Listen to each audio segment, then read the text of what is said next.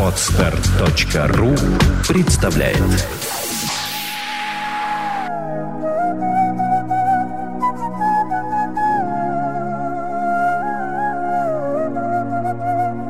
Добрый день, дорогие слушатели. А, Мы снова в а, прекрасной студии Владимира Нелюмина MN Records. э, И отсюда вещаем. И будем сегодня вещать с Александрой Ивановой и Андреем Капецким. о том, что же такое желание. Сегодня у нас подкаст про желание. Нас опять же попросили сделать такой подкаст, и мы не отказали в удовольствии его сделать. Хотя у нас был, в принципе, подкаст, он назывался «Цели построения», это фактически то же самое желание. Ну, э, это близко, но тем не менее, давайте поговорим о желаниях в том контексте, каком просят. Да, во- вопрос был такой, хочется подкаст про желания, как их можно уменьшить, убрать или наоборот усилить или посеять. Что такое желание, Александр? Если очень обыденным языком, простым говорить, то желание представляет собой последовательность образов, содержащих технику удовлетворения этого желания с предвосхищением того удовольствия, Которое может... который завершится по выполнении всех действий. Ну, давайте так. Я хочу чаю. Вот мое Мгм. желание выпить чай. Из чего состоит? Из того, что у меня в голове прокручивается а, вся последовательность операций, которые должна выполнить. Налить воды в чайник, вскипятить его, достать чашку, заварить заварку. Эту заварку налить в чашку, да, разбавить кипятком, положить туда сахар, размешать ложечкой, поднести ко рту, сделать один или несколько глотков до И тех пор, положить. пока я не почувствую себя в качестве выпившей чаю. Вот эта вся последовательность образов представляет мое желание выпить чай. Понятно, что это как бы алгоритм. Что такое желание? да? Это последовательность Последовательность образов, да, с предвосхищением удовольствия. Теперь как они рождаются? То есть откуда они берутся, желания наши? Если какая-либо последовательность действий подкрепляется положительно, и это повторяется, происходит научение. И вот это желание появляется. Вот я выпила чай, он мне понравился. Первый раз где-то. Да. Выпила второй раз, опять понравился. И вот третий, четвертый раз. И удовольствие повторяется или усиливается при этом. Да? Мгм. Вот у меня появляется желание выпить чаю. Как можно их уменьшить, убрать или наоборот усилить? Или как посеять? можно уменьшить желание? Ну, во-первых, без осознания того, чего я хочу. Уменьшить э, желание невозможно. Чтобы уменьшить желание, нужно разложить его вот на эти операции. Вскрыть технику удовлетворения желания. А- Вскрыть, описать привычную процедуру удовлетворения этого желания. Или прочитать у кого-то. И, соответственно, отнять у этих образов их силу.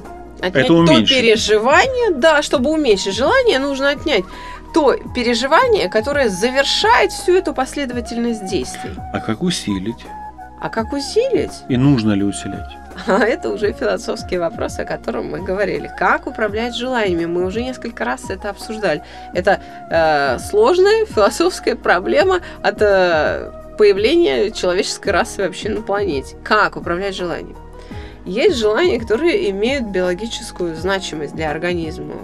Есть пить, отдыхать, то есть нужен сон, нужна двигательная активность и так далее. Познание тоже является, имеет свой биологический смысл. Это мы сейчас говорим, какую функцию имеет, Да, да, чтобы понять, надо или не надо. Есть желания, которые не несут никакой биологически значимой функции.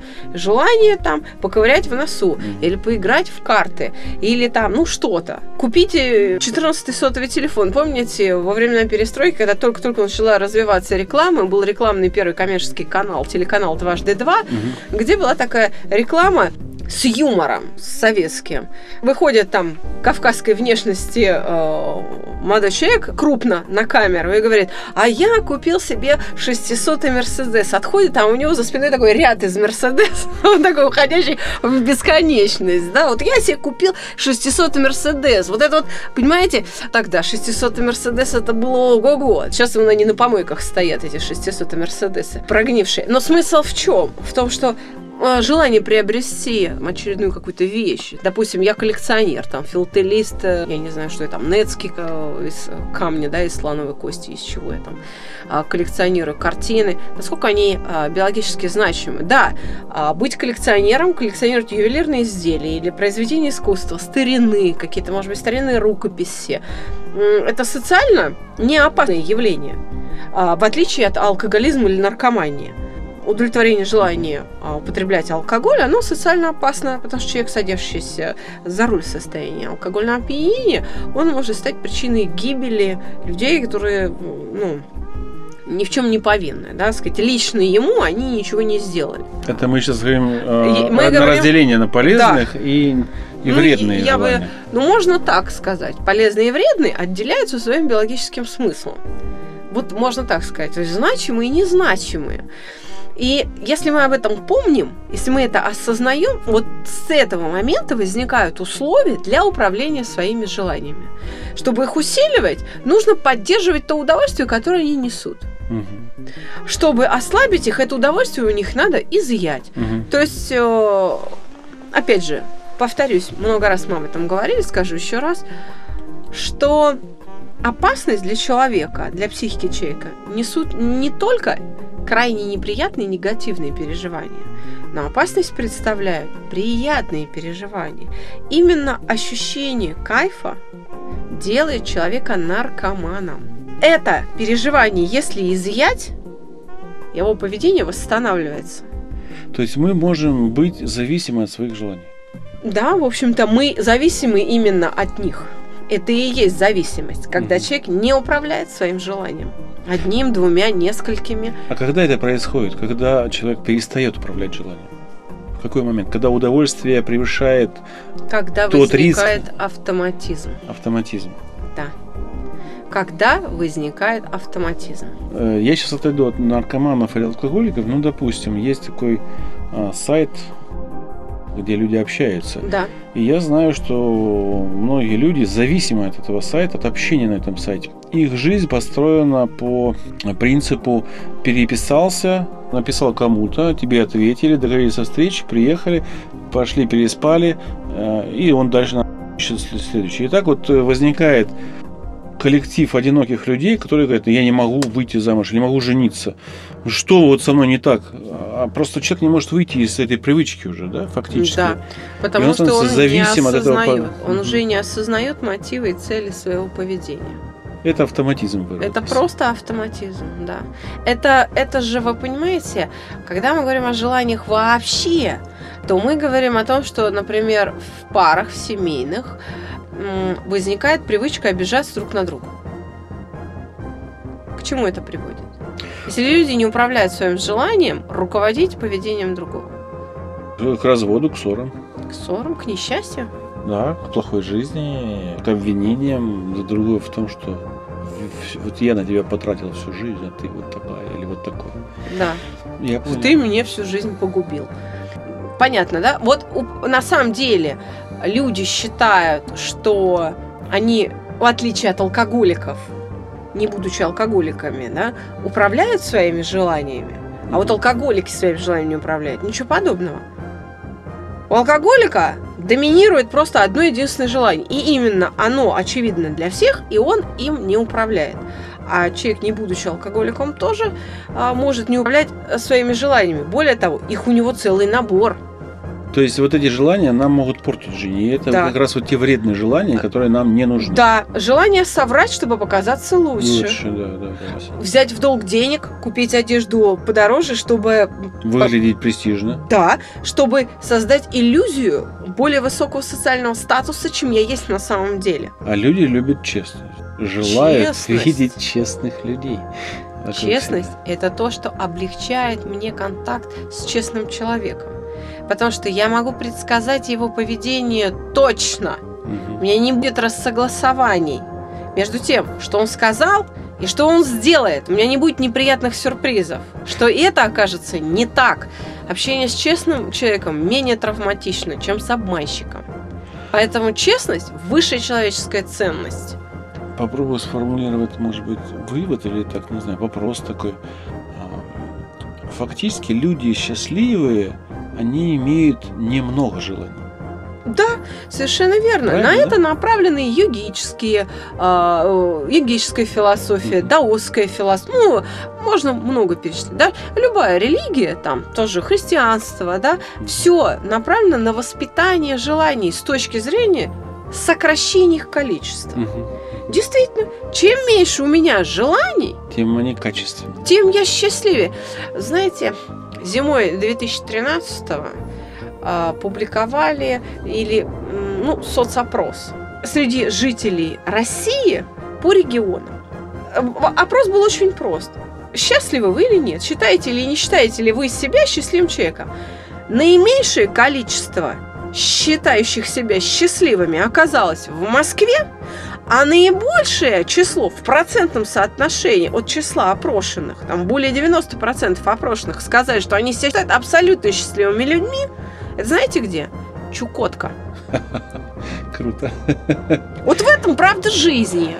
Понятно. Хотите быть счастливым? Уменьшайте число желаний. Но это уже относится к тому, что у нас есть возможности. Да? У нас был подкаст, помните, с Владимиром Александровичем мы говорили о возможностях. То есть как раз-таки э, это к вопросу о том, что человек не может удержаться, когда много возможностей. Это иллюзия. Вот это и есть самообман. Мгм. Нет у нас возможностей здесь, в столице. Но постоянная морковка этих возможностей позволяет продавцам товаров и услуг манипулировать нами. И чтобы избавиться от невроза неудовлетворенного желания, мы идем, берем кредит и покупаем ту услугу, которую мы, возможно, Не, не, не нужна нам эта услуга. Да. Лучше придите в Александре, купите курс успокоения, и все, и морковки исчезнут. Если понятно, о чем я говорю, то речь идет о том, что вот эти вот то, что называется возможностью, это иллюзия. Это то, та идея, которая внедрена в наше сознание, которая позволяет нами управлять. На самом деле здесь возможностей даже меньше. А там Иначе не было бы вот людей по подвалам, понимаете, несчастных, которых там эксплуатируют ни за что. То есть мы выяснили, что человек счастливый – это человек с меньшим количеством желаний. Да? А вот там все-таки был в э, вопросе, да, в, в конце, а, там было такое, как посеять желание. Человеку хочется что-то пожелать, но, допустим, он или не знает, что пожелать, как вот в этот росточек мыслей, желания в, в это. Есть как такая- посеять желание? Да. Подобная проблема возникает тогда, когда человек осознает необходимость какого, какого-то поведения, но он не хочет это делать. Он понимает, что им это надо, но желания это делать у него нет. Привлекая некоторую тему, э, ну, там, о булимии, можно сказать, да? Ведь желание не есть, это же тоже желание, его нужно вырастить в себе. Или желание похудеть, как, э, да? Ну, то есть вот эти желания, они нужны нам для того, чтобы как-то себя привести в какой-то вид в хороший, да? Да. Или Как здоровый, там, захотеть похудеть? да. Желание пойти к врачу, Да. да? А я не хочу идти. Как это, вот как мне вот эти желания посеять? Нужные мне. Значит, первое. Нужно убедиться в отсутствии у вас страха. Потому Как? что желание блокируется страхом. Когда как я убедиться? представляю себе, что удовлетворение этого желания приведет не к удовольствию, а Мгм. к дискомфорту. То есть это и есть страх. Да. Если у меня в голове мысли по поводу моего желания, которое мне нужно культивировать, вызывают неприятные ощущения, то во мне живет страх. Да. Предвидение какого-либо неприятного переживания есть страх. Люди не привыкли так говорить, но фактически они боятся много чего в своей жизни. Поэтому их желания не могут быть удовлетворены, потому Мгм. что все они блокированы страхом. Это первое. Второй момент. Чтобы появилось желание там, похудеть или заняться спортом, или выучить английский язык, или там французский, китайский, что-то освоить, научиться водить машину, а, чтобы было желание какой-то деятельности, если страх уже исключен и мы не боимся, то нужно а, найти вот это удовольствие. Если само действие, которое мы выполняем, удовольствие не приносит, то можно пойти по аналогии. Когда-то какое-то же удовольствие в своей жизни от чего-либо мы получали, ну, нам вообще удовольствие как явление нашей личной внутренней жизни Мгм, знакомо, мгм. то вот попытаться понять, что это удовольствие возможно от тех действий, которые нужно посеять в качестве желания. Мгм. Ну, соответственно, если нужно перейти на здоровую диету, значит, найти удовольствие от той пищи, которую мы получаем. Мы же тоже получаем Мгм. удовольствие, но от нездоровой пищи. Да, я понял. Вот то же самое удовольствие может быть перенесено на морковку с огурцами. Я, наверное, приведу туда пример. Возьмем зубного врача. Да. Могу на примере себя сказать, что я очень сильно боялся э, зубных врачей, с детства при этом.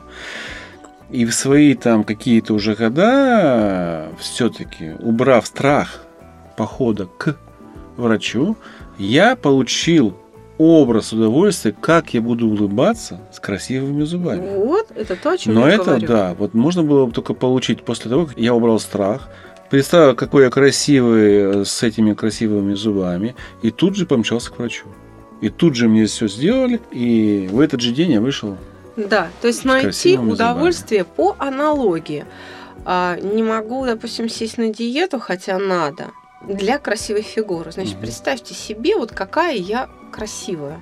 И Мгм. сколько комплиментов я буду получать. Если комплименты по поводу красоты моей фигуры для меня значения не имеют, то для меня что-то другое по поводу моей же фигуры может иметь значение. Например, платье, которое я могу одеть, Мгм. красивое, но только имея определенную фигуру. Оно как раз на мне будет Мгм. наконец смотреться. И вот это эстетическое созерцание будет мне приносить удовольствие.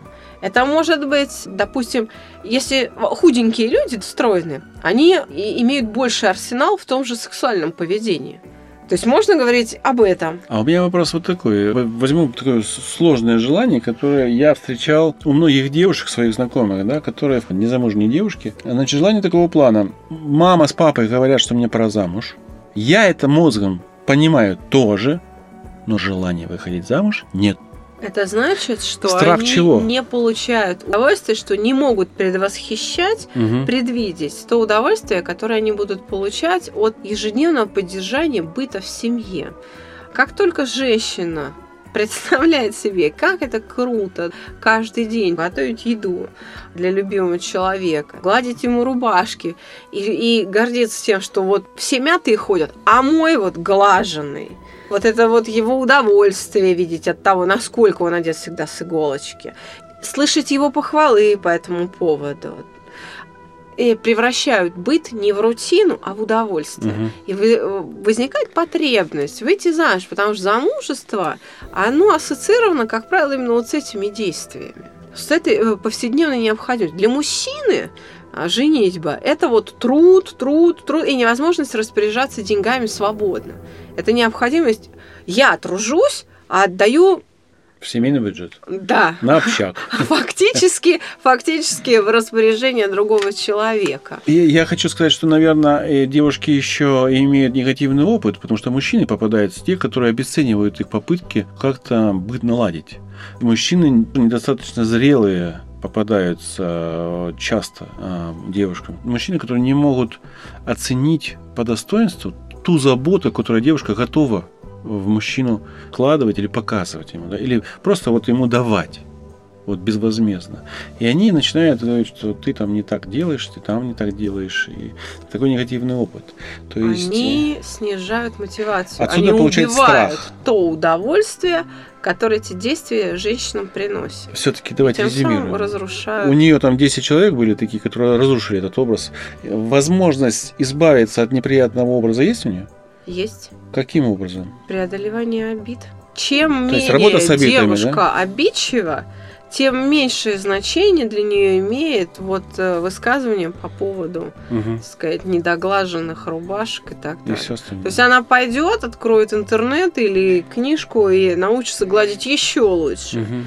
И это будет бить в эту точку до тех пор, пока... Вы понимаете, что если не давать реакции, если исключить эмоциональное реагирование на те замечания и критику, которая звучит в мой адрес, она прекратится. Мужчина перестанет просто вас критиковать. И все. Это будет происходить то, что Павловым было названо угошение. Тем самым мы улучшаем своего партнера. Дорогие наши слушатели, надеюсь, мы постарались достаточно полно осветить эту тему. Если у вас есть вопросы более конкретные, присылайте На наш по, сервис по ссылке, да. которая будет ниже под этим подкастом э, на, на Фейсбуке, есть у нас страничка, называется «Задай вопрос психологу». Там есть возможность анонимно задать вопрос на любую тему, в том числе и на тему э, желаний. Мы постараемся уже ответить письменно. Если собирается какой-то такой определенный контент вопросов, которые мы можем раскрыть по желаниям еще, мы сделаем еще один подкаст. Спасибо, что вы нас слушаете, спасибо, что вы с нами. С вами была Александра Иванова. и Андрей Капец. С нами в студии работает наш звукорежиссер Святослав Ткаченко. До новых встреч! До свидания.